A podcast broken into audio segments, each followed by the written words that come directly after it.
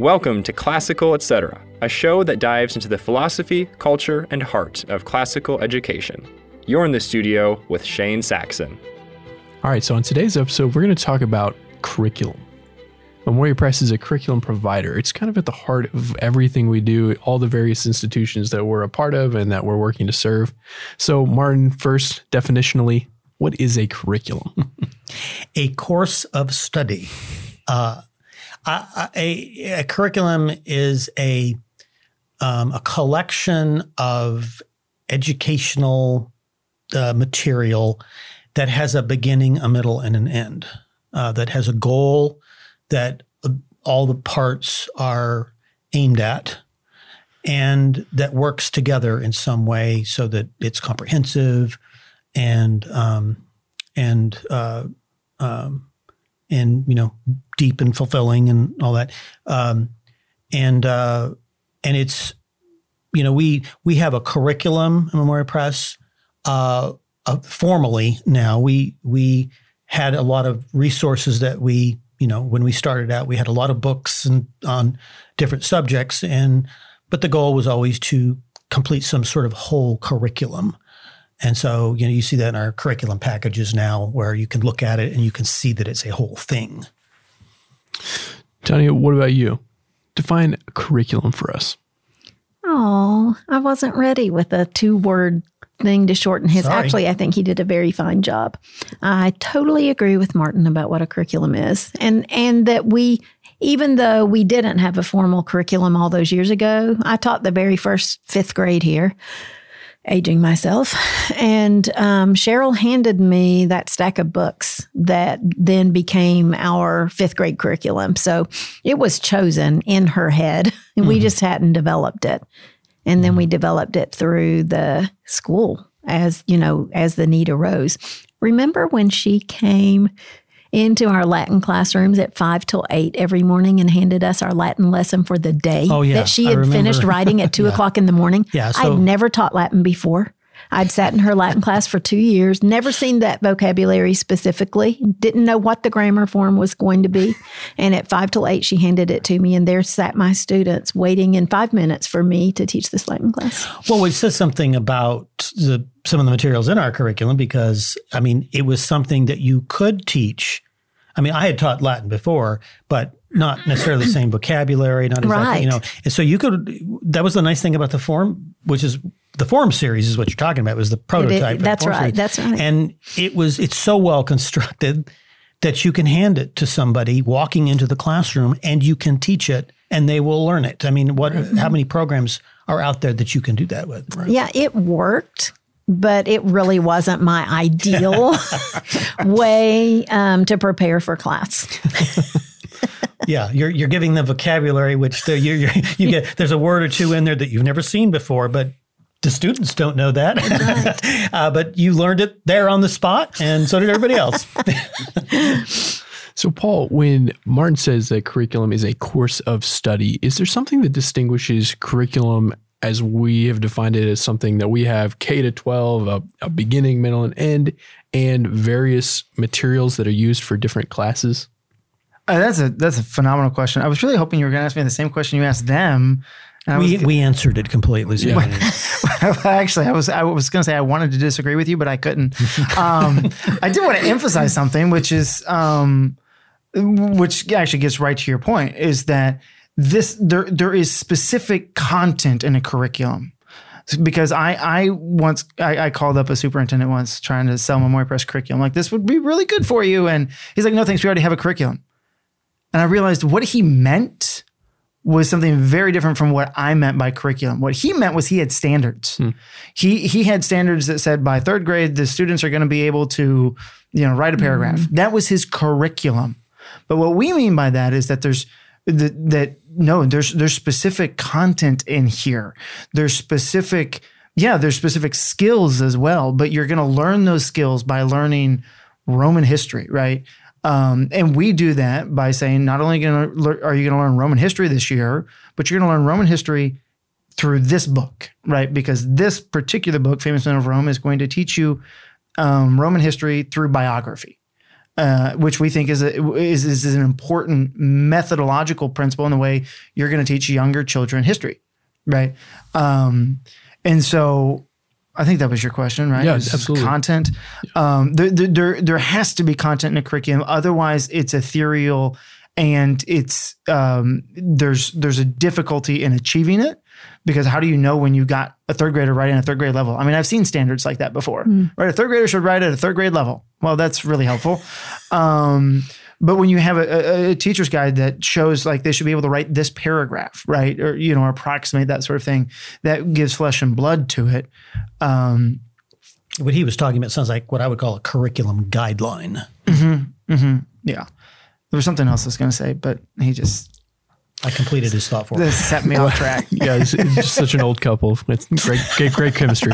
Um, so, Martin, one critique that I feel like I hear against people who have a curriculum focus is the experiential um, uh, critique that you know back in the day when I was in school, my history teacher was so boring, and I don't remember anything that he said.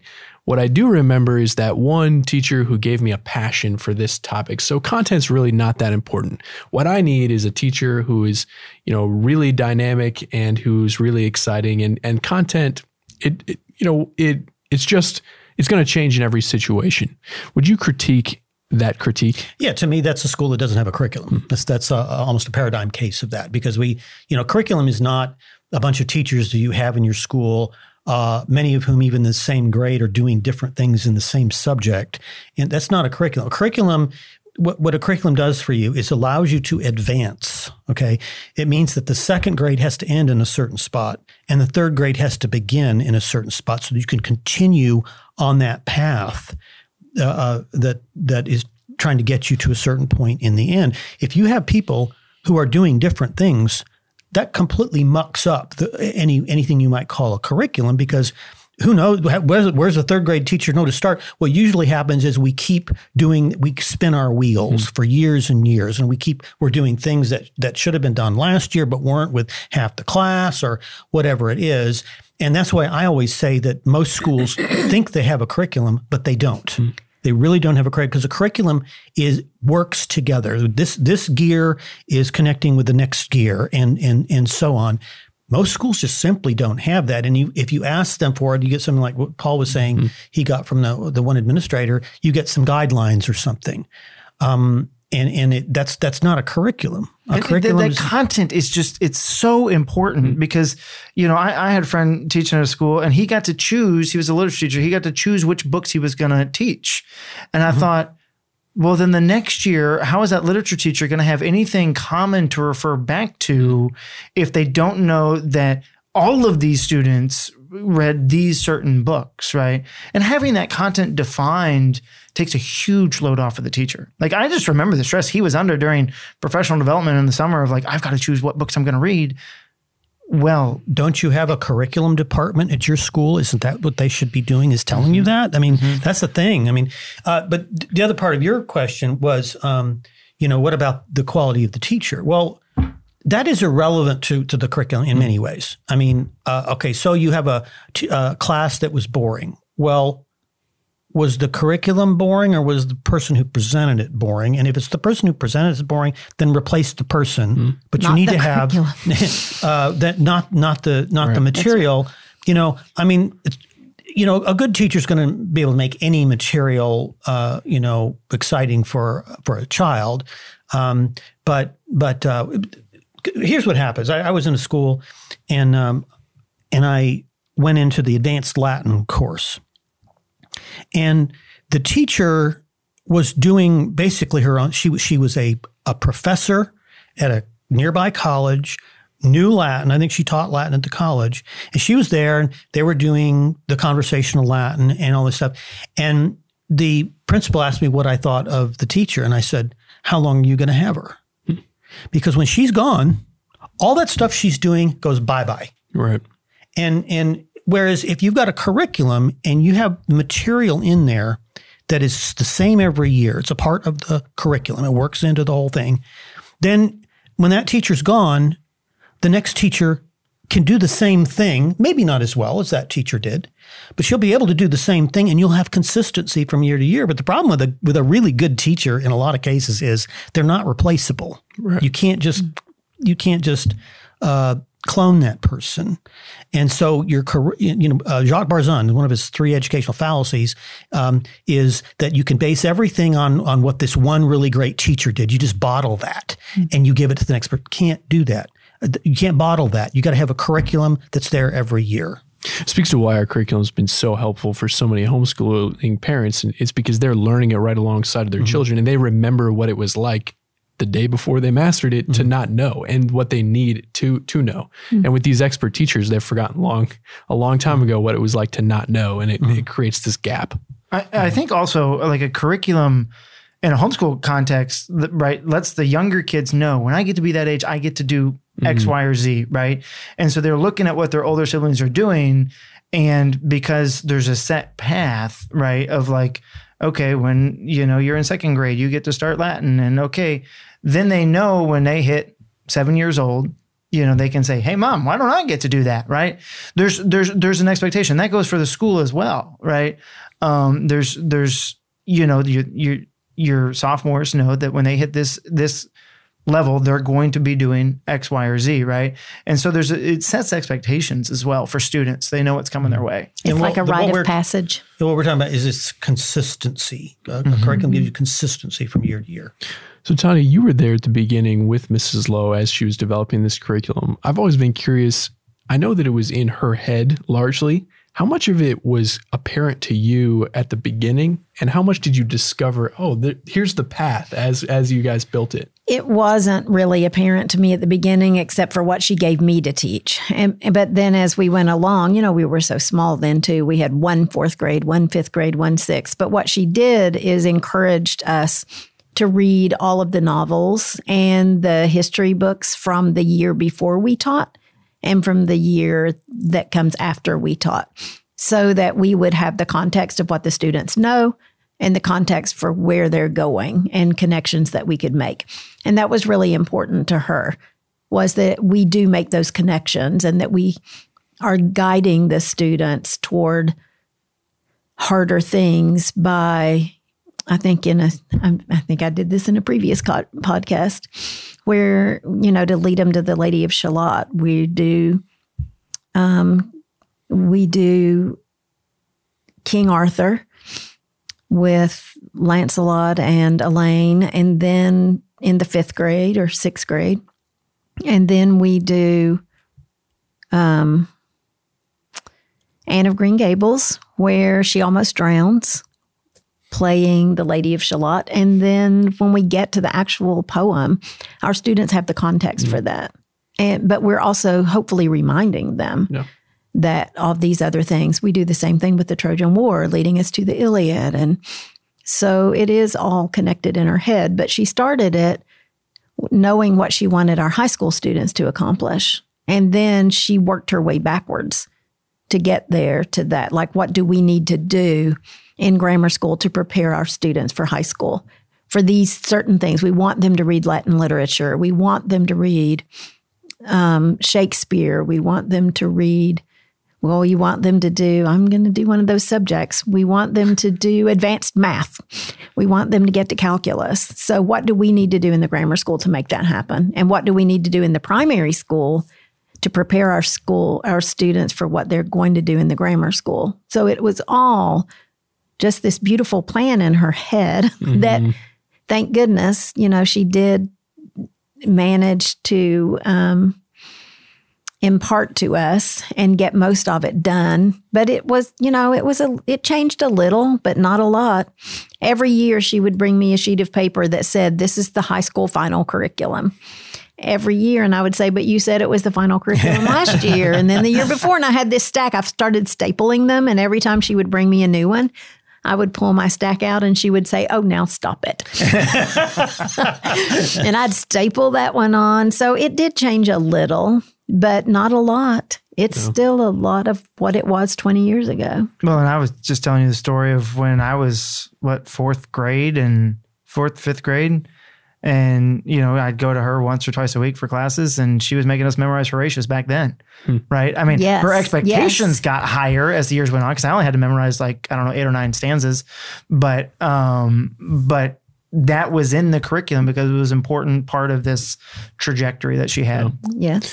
So Mrs. Lowe had this plan kind of in her head, and that's part of what made it the path that we have. Martin, a few minutes ago, you kind of sarcastically took a shot at curriculum departments.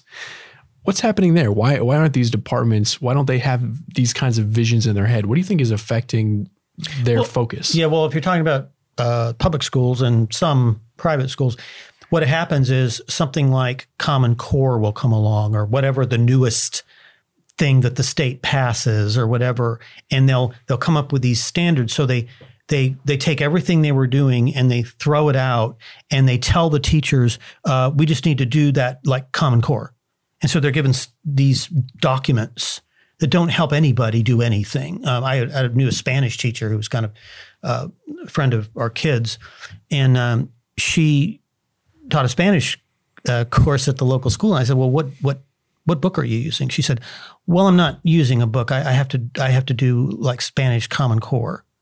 Which she had to put together herself. So you have mm-hmm. all these teachers being curriculum developers who have no experience, who don't know the rest of the curriculum, who that's that's what I mean by saying mm-hmm. schools don't have a curriculum. It's just a it's a hodgepodge of of random materials that teachers themselves at individual schools are putting together, which is different from the school down the road. Which is so if you transfer, you know, you get into situations like you may you you may read. You know, they'd be lucky if they read a, a book like Charlotte's Web. They don't read much classic literature in schools because of copyright problems, and and those the books are too expensive for them.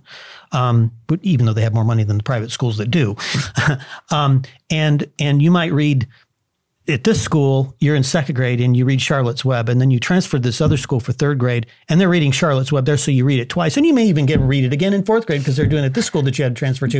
It's it's so ridiculous. They they th- there is no coherent um, curriculum uh, planning really going on at state levels or even at district levels. And it's You very at least have a faddish, district. too. It's very fat. It changes all the time. As soon as you put the put the the final piece in, even if you did build a curriculum of your own, uh, here comes the next thing Mm-hmm. that's fashionable, and you got to throw that all out, and start over again. Well, and I mean, I've seen I've seen administrators also say, "Well, we've got this new set of standards that we have to meet. Mm-hmm.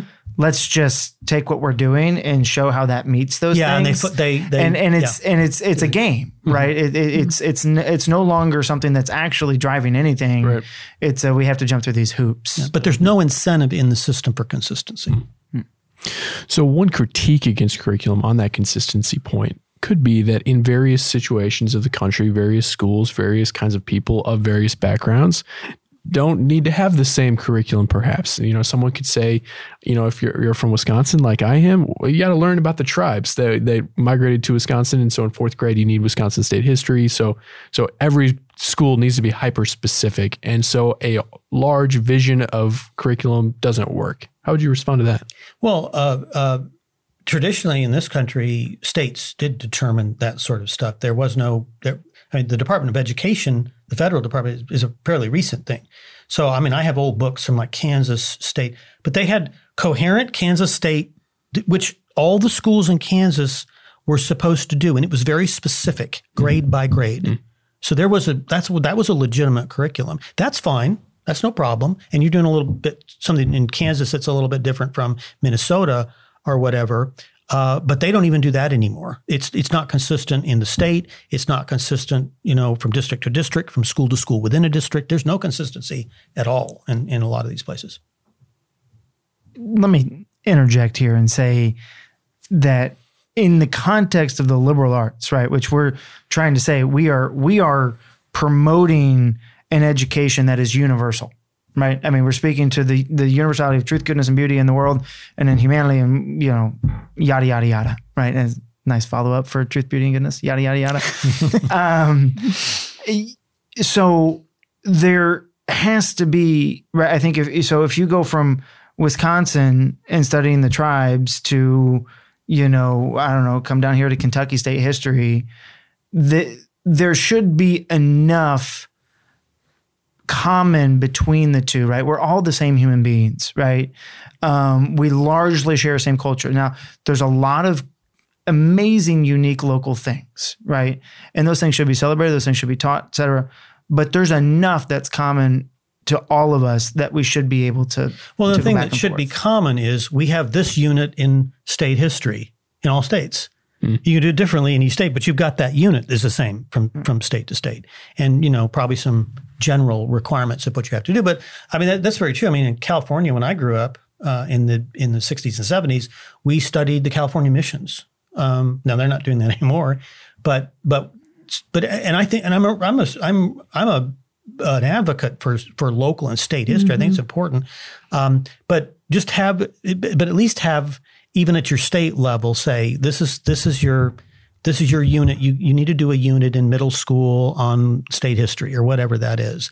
At least have that be consistent. You can actually fill that with some different things even, but all states and all schools uh, should have some true common core, um, which is you know uh, uh, you know we, we call ours a classical core curriculum because we're saying this is the best of the best. This is this is the the, the thing that has held us uh, together and and and and you know over 100 200 years. These are the things that are worth all students studying. And there's still room to do a few other things, but but everybody should do these things. And, you know, E.D. Hirsch is big on this that we should all have common knowledge, common background knowledge. And the, the classical core curriculum really tries to do that uh, for a classical curriculum. And the more schools that do it, the more, you know, uh, they'll have a certain body of knowledge in common so they can talk to each other. That's well said. I think I think you're right that if the the trivium is teaching preparing students how to think every student needs to be thought, prepared how to think, and curriculum can do that and still leave some room for some particularities mm-hmm. in each situation. Sure. So, Paul, coming back to you with the Memoria Press curriculum specifically, we kind of as an institution have focused on producing curriculum. Why did we make that decision rather than focusing maybe more specifically on something else in education? Are you talking about like the difference between uh, creating our resources that we have for students and teachers versus like theory books, yeah, or things that something like that. Mm. I think one way I've characterized Mrs. Lowe for years was she was an eminently practical person. Mm. She was somebody who had her feet on the ground, but she could she could you know think and engage at the highest levels as well, right? Which is very I think in that sense she was very unique, and she was like, it doesn't matter if I can conceptualize all these high ideals if I can't put it into practice. And she she saw, you know, the need for that that just, you know, very practical how do we get this done, right? So we could have we could have written guidelines saying, you know, you need to be able to do these things in these grades. Um, but that that would not have um, empowered as many people to actually get those things done. And I've seen I've seen educational plans that are wonderfully um, ambitious and informed and, and sort of the, the books that are out there that you can do with regards to classical education. But for somebody who doesn't know, hasn't been classically educated to get one of those, those plans and look at it and go, oh my gosh, this is a list of 150 books for this grade. What am I to do? You know, well, the, the plan is written in such a way that it's sort of like you can pick from any of these, right? But the teacher doesn't know that. They feel like they got to get it all done or or whatever it is. And the teacher doesn't have the background to make those sort of decisions. And so it's sort of making that decision to say, okay, here's a consistent curriculum, here's resources. We've poured, you know, a decade and a half. No, I'm thinking it's 2015. I mean, we've two and a half decades uh, into, you know, developing all of these things. Then, you know, that's all that that that um, effort then can be poured into the teachers around. And it yeah, started. And said, oh, I'm sorry. You said this before. You're talking about you know a teacher having to be you know not just a teacher but but I did the additional duties of of developing curriculum. curriculum yeah. This is really true. Teachers have enough to do. Uh, without being their own curriculum developer, uh, you are doing them a favor by giving them the material that needs to be taught. And they may want to teach something else, but uh, you know, if there's room in the curriculum for that, but they need to do the stuff that's in the curriculum. And the next teacher that comes to replace them when they leave can keep it consistent and do that same material. But but you're you're really creating a problem for them if you make ha- make them have to do curriculum development as well. Let them teach. I was just going to say, for, to Paul's point, Cheryl was very practical, mm-hmm. but but it started from a very practical purpose. Is she felt like her children weren't being educated, mm-hmm. And so she wanted to find the best education for them. So she did read all of that high, elevated, philosophical stuff in order to figure out what she felt like a true education was. But then she was able to take it one step further and say, I don't want to just, I mean, what I've found is essential. And so her passion for it then led her to not just educating her children, but whoever could come into her house to take Latin and famous men of Rome. And then it just grew all by itself, just from word of mouth. And then, you know, her idea that there is no Latin curriculum out here for young students, but this is when they memorize and this is when they need to, if we're going to have them translating, sorry, then they need to they need to learn the grammar forms young when they can do it. So she wrote Latina Christiana. So it all basically started in that room above her garage um, and in her living room. At the beginning, she was just doing what she could do for whoever would come to her. But I don't think she ever envisioned that it would end up being a school of 750 students or people using it across the world. That was just, it was all, as Lee says all the time, it was providence that all of this has been able to come together like it has. But it did start very practically.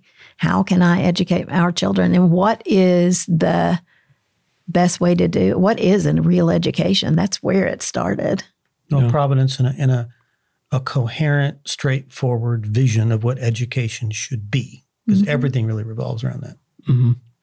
Yeah, I've noticed that too in my specific role, trying to help people start schools as a an agent of Memoria Press, as someone affiliated with our company. What I feel like sometimes I bring to the table is not really my own personal experience, but the experience as someone who's been a part of an institution that has thought about materials that anyone can use that have been fine tuned, that are excellent. And to be able to be an expert on those materials kind of sets us apart from someone who comes along and just says, I'm a human being who wants to help other people flourish. We, we all are. Um, but I also know a lot about these books and can help you to use them. Well, and I mean, on that note, I remember uh, Cheryl turning to me one day. She was like, Paul, you really need to to market that these curriculum guides, these lesson plans we have, is is the way to start a school. You know, this is if you want to start a school, you don't have to think about what you're going to teach. It's already done for you.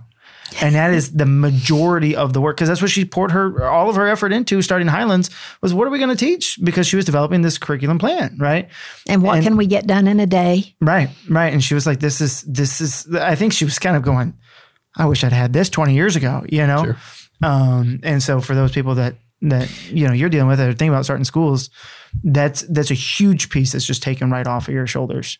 But again, this does uh, this does work against this idea of the of innovation and mm-hmm, creativity mm-hmm, mm-hmm. and all this sort of thing because people think that that somehow implies that order is bad that that order is somehow in conflict with creativity and it's not i mean go back and look at I, I, you know my my daughter-in-law is an artist she learned the specific basic things that you had to know to be a good painter.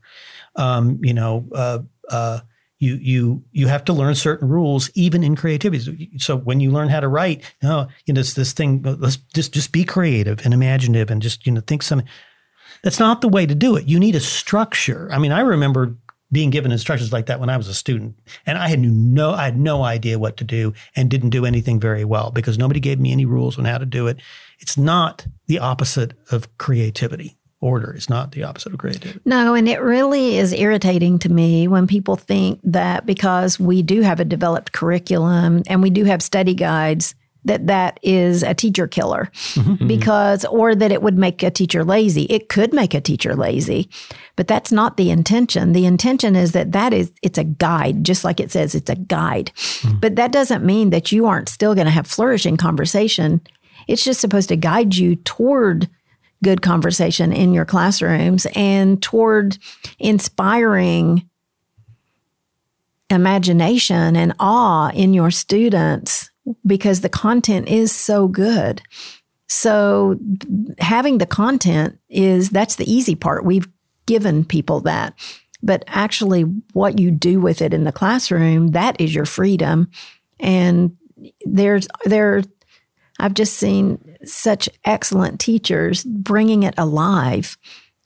So it's not a teacher killer. It's a it should be a teacher helper.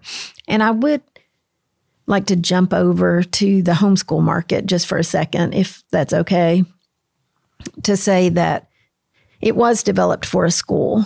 Um, and you know grew out of a school which does make us a unique curriculum company but when cheryl you know her vision also was and it's she started working with homeschoolers that was her vision she didn't And she really, was a homeschooler herself. she was a homeschooler and she didn't really intend that she would end up with this big institution but um, but when we de- when we started developing it for the homeschool market and it was going to be the same curriculum we made some mistakes because we just sent it out like this is what we do in the second grade this is what we do in the third grade and it wasn't perfect for the homeschool market. And our homeschoolers that are on the forum, that call us, that email us, they were so helpful to us to let us know what those mistakes were and to help us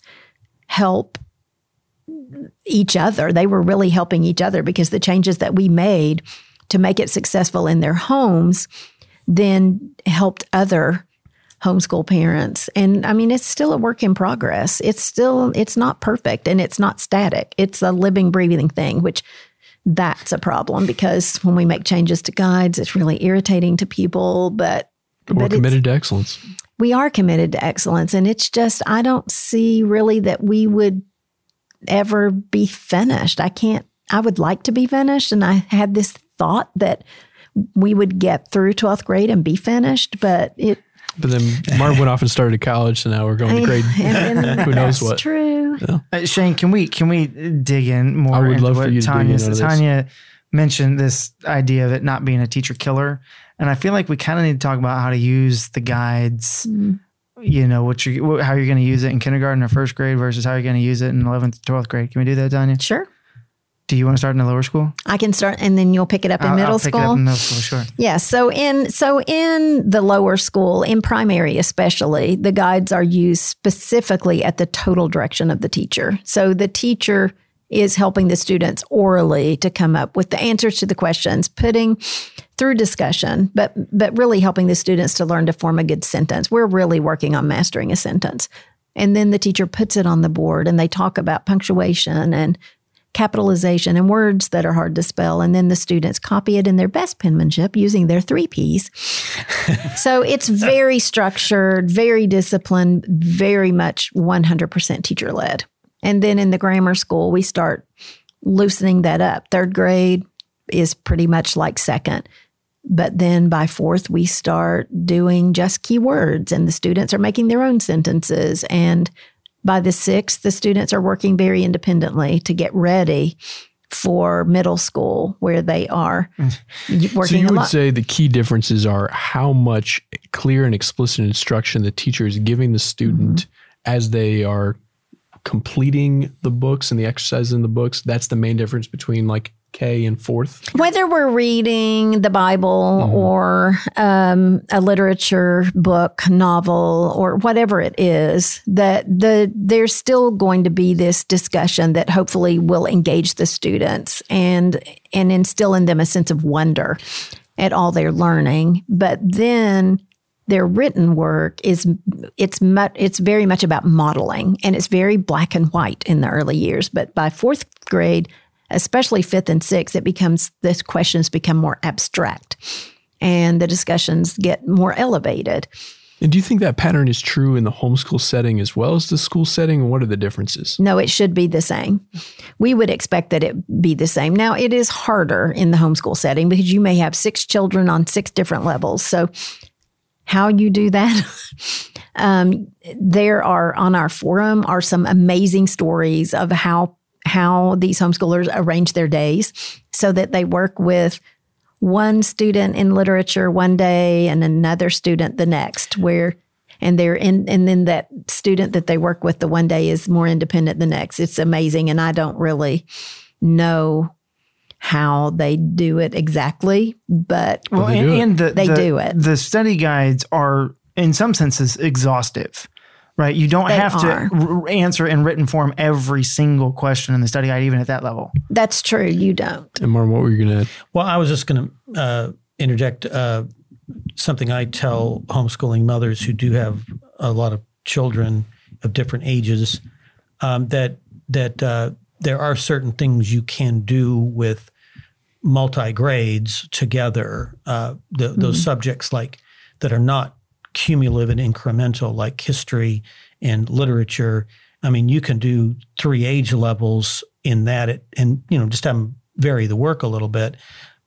Whereas uh, subjects like um, math math and Latin, I think are subjects where you you just are where you each individual is where they are, and you can't really do do do it to to a very great extent. So it does ease the the life of a homeschool family though when when you can take some subjects like history and literature and and do two or three children together in the, in in the same thing. So they're all basically reading the same kind of stuff maybe doing uh, different exercises or something. So then, Paul, you have thoughts on how this kind of shifts going into upper school, high school. Yeah, and it, I'm thinking back to the first year I taught at Highlands, and I was, I made a lot of assumptions, um, which is funny because like I came in and I remember walking into that seventh grade classroom, and it was a seventh grade classroom full of boys, and I said, "Look, I'm giving you this study guide. We are not going to go through this question by question. You are to use this like a notebook," and it worked out wonderfully. But I did notebook checks administration made sure I did notebook checks, right? Which was stud- they were study guide checks, right? And so they'd have to t- hand them in to me every few weeks, and I was making sure. And I told them, I said, the only homework you have walking out of this class is make sure your study guide is complete. Now you can do that while we talk, right? Because it, wh- while we're having this discussion, I'm going to make sure we're going to be hitting all of these points. But I'm not going to say number three. What's the answer to number three, right? And so it gets them more used to this sort of dynamic discussion. And I would spend the vast majority of the class time having discussions, and they were learning to pull out the big ideas, right?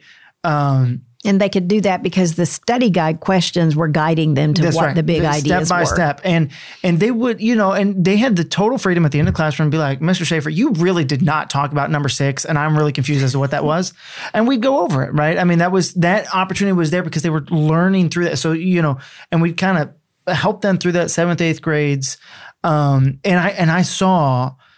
You know, and one student, and I love taking credit for this student's growth, um, but she was in eighth grade, and she at the beginning of the year, it was very much Mr. Schaefer, what is the right answer to number two? What is the right answer to number three? I don't know what to put for number four. And um, and I would always turn that back on her and say, Well, what do you think? What do you think it should be? Right? Like we've had this discussion. So, you know, give me an answer.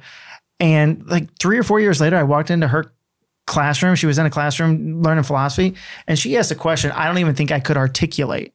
And I was like, she she made that transition to my class. And you're taking credit I'm for that. absolutely taking credit for that because she went from this this lower school what's the very concrete answer to starting to think well, okay well what's the deeper meaning to this mm-hmm. right? And that set her up for when she hit our, our philosophy metaphysics class in, in, in 11th grade and i think it was theo harwood teaching that class mm-hmm. and she was ready to engage. And that that seventh eighth grade time i think it, it's it's time to I mean, as Tanya mentioned, fourth, fifth, sixth grade, we're breaking them out of that step by step. We're telling you exactly what to write down. But seventh and eighth grade, that's kind of where where walls are falling down. You don't have those crutches anymore to set you up for high school level work, right? And high school, you you you know, you're doing the same thing where that guide is a guide for the student, right? And the teacher has a copy to make sure that they're hitting the major things, but the teacher's leading this discussion, right? Um, ideally, right? And and if you don't have an opportunity for discussion, right? If you're a homeschooler and you're, you're there by yourself, you have prompts to make to, for you to write essays about and to think and to engage and to put that down in written form. Um, or you have the online academy. Or, online or academy. I hate to be self super self promoting. Well, but, but, I mean yeah. it's true. There there is help out there to mm-hmm. give students the discussion that really will enrich their education. The online right. academy instructional videos, which you know we need to do more of. Mm-hmm. Yeah, there's a lot of opportunities out there to get that discussion, but those those study guides are going to make sure you get the basic understanding of what's happening, and th- there's going to be plenty of prompts for you to start thinking more deeply about you know what am I doing. But the the the teacher doesn't in the upper school does not need to feel confined to say going number one, number two, number three, number four, number hmm. five, mm. which the lower school teacher is going to do more of. Yeah, and that's that's something I w- wanted to talk about too. Is uh, a curriculum when you're using it at the lower school level and a curriculum when you're using it at the upper school level, it, it the role of the teacher is is is a little bit different. Mm-hmm. You know, when you're at the the lower school level, um, you you really need to be dependent on the curriculum, and uh, you know the, the, teacher obviously has to execute it and, and do it properly and all that. But uh, in having worked founded a couple schools and worked at several, worked at uh, another one or two. Um, it, it's a good curriculum at the lower level is a safety net. And even I remember my, when my kids went to a private school, they had a they had a set curriculum, and there was a couple not very good teachers there, but even then they learned because they had that that curriculum there mm-hmm. as a, as a safety net. Whereas when you get into the upper grades, there's more space for the teacher to operate in, right. and and you you need a, a learned, more learned person to to teach an upper school class. It's, it just requires more of the teacher, and it's a different kind of teacher you're going to be looking for. That's right. School. And uh, we are very at Highlands. We are very specific about how our primary and grammar school classes are run. Because we're looking for that consistency from class to class to class, and that the students all have the same experience. By middle and high school, you've got different teachers that they're they're freer, I suppose. Mm-hmm. We don't sit on them like we do the primary and grammar school teachers. It is a whole different animal. Mm-hmm. And wouldn't it be really nice if we had some kind of help for students taking metaphysics? Wouldn't it be great to have like a metaphysics study nice. guide? I think I think that there's somebody nice. somebody's we should get somebody to do that. Mostly. No, I don't think so because it's not on my desk. well, I, I, think the study guide is is fairly well polished, but the teacher's guide oh, is well, the one that needs some. But some work. how is the teacher going to teach metaphysics without a teacher guide? Paul, if we I'm as, glad as, she's pointed toward you right now. Not, as Martin said, this is where the the, the, the just the the the highly polished and informed teacher just shines. Uh-huh. Uh-huh. videos would be really nice too. Metaphysics videos, wouldn't that be nice? That would be nice. That would be nice. So let's give some help to those schools that they're trying to do upper school history or upper school metaphysics and they don't have a metaphysics guide for some reason, or they're trying to do upper school science and they don't have a great uh, a teacher or they don't they don't you know, at that point, mm-hmm. th- these if you've looked at these high school history curriculums, they're dense, they're difficult. What's your advice to those schools? How do they how how do they get around that obstacle? Well, I, I, I would say first of all, I mean that is a very legitimate issue because there there were times even teaching the book of the ancient Greeks, right, where I'm like I, I we're not going to sit here and read 30 pages in class together if I can give a 30 minute lecture and condense it down. Um, and and so but but I had the background knowledge to be able to to kind of quickly condense that down for them, right? And so that that's going to happen in American history, it's going to happen in European history, right? Those those are things that happen, and you know you have those dense textbooks and. You know, there may be some engaging stories in there, but really the teacher, you know, the Dustin teacher, Warren yeah. is amazing at bringing in stories and and making that come alive. Um, so so you know that is a, I will say that's a legitimate issue. Um, I, number one, I think there are there are a lot of people in every community that have a passion for different things, mm. even if they come in for one class, right? I mean, I'm thinking of you know, Mr. Dennis and um, a couple of like a physics. We had an advanced physics teacher. Well, and we had a doctor teach biology one year because we didn't have a biology teacher. Well, I mean, you just- know, you, you talk about something like uh, you mentioned Mr. Dennis, who, who to me is the model kind of teacher Eh, you want to have in the upper school to mm-hmm. teach something like history, and you know, we do use a more formalized textbook. We don't use a lot of textbooks in our program, but we we do for the upper school American history and European history. And that's not bad. I mean, Mr. Dennis used the textbooks that we were, and he would, he would, if you watched him teach, he'd get up there, and it wasn't a textbooky approach he was taking, even though he was doing it out of a textbook, because he had long experience teaching this. He was well read, he was learned, and he would, he had an anecdote for every example he had to give. he did. But what Shane is saying, what do you do when you don't have? That I know that's what I'm saying. I'm, uh, you, so that's the you, idea. You, you are, yeah. But I mean, at least in that case, you still have the textbook you can use, so you could still get that knowledge in there. And it's You- just gonna be but a you lot do of- need, it's hard work. Ultimately, yeah. You It's do gonna the be hard ideal. work. The ideal is to have a good teacher teaching it, who who is who is widely read and can put some of those events in context. Probably, you know, then Mr. Dennis was an older person, Right. and really, you almost need an older person to teach some of those subjects. You know, those of us who grew up in the uh, 60s and 70s, you know, we we knew all about World War II. I can tell you some things on World War II. I could I could do a class on World War II, even though I've never taught it and don't really don't really want to. But um, but there's a context you have as a person who's lived through a certain era. So that's one thing is you probably need an older teacher to teach some of those the history Yeah. subjects. You know. but also uh, because you have that that set curriculum, um, you and, and you're not you don't somebody who's coming in that say is not a veteran teacher of American history or European history or whatever, they can they can take that they can read that text and then go try to find two or three outside things that helps bring that alive mm-hmm. and they can teach that lesson And that is right? the key is just, I mean, I just taught fifth grade or sixth grade. And so when the week that I taught Charlemagne, I bought every remaindered book on the Middle Ages from Barnes and Noble and I just had them on a shelf. And the night before I would teach, I would go read everything in every one of those books. I'd look in the index, everything about Charlemagne, jot down, you know, some interesting things, things that I felt like the students needed to know. It was hard work to teach that first year and to teach from a high school history text. I'd do it the same way. I would mm-hmm. just read the chapter, find some outside sources to help me, and then make a script. And, and because Tanya says I can be self promoting, if you're a small school, you got two or three students, you need to teach American history, there's the online academy. We can work with you. I think at least one model I've seen that is pretty interesting, um, and I have uh, is Highlands Latin in Indianapolis, and I haven't talked to Mrs. Houston about her kind of thinking when she was hiring in, in high school, but what it appeared to me as just kind of observing later is that she's hired a couple of really really talented language people um, to teach Latin and Greek, and then she's trained middle school teachers who are talented to also teach Latin. And so she has this awesome like language core for high school.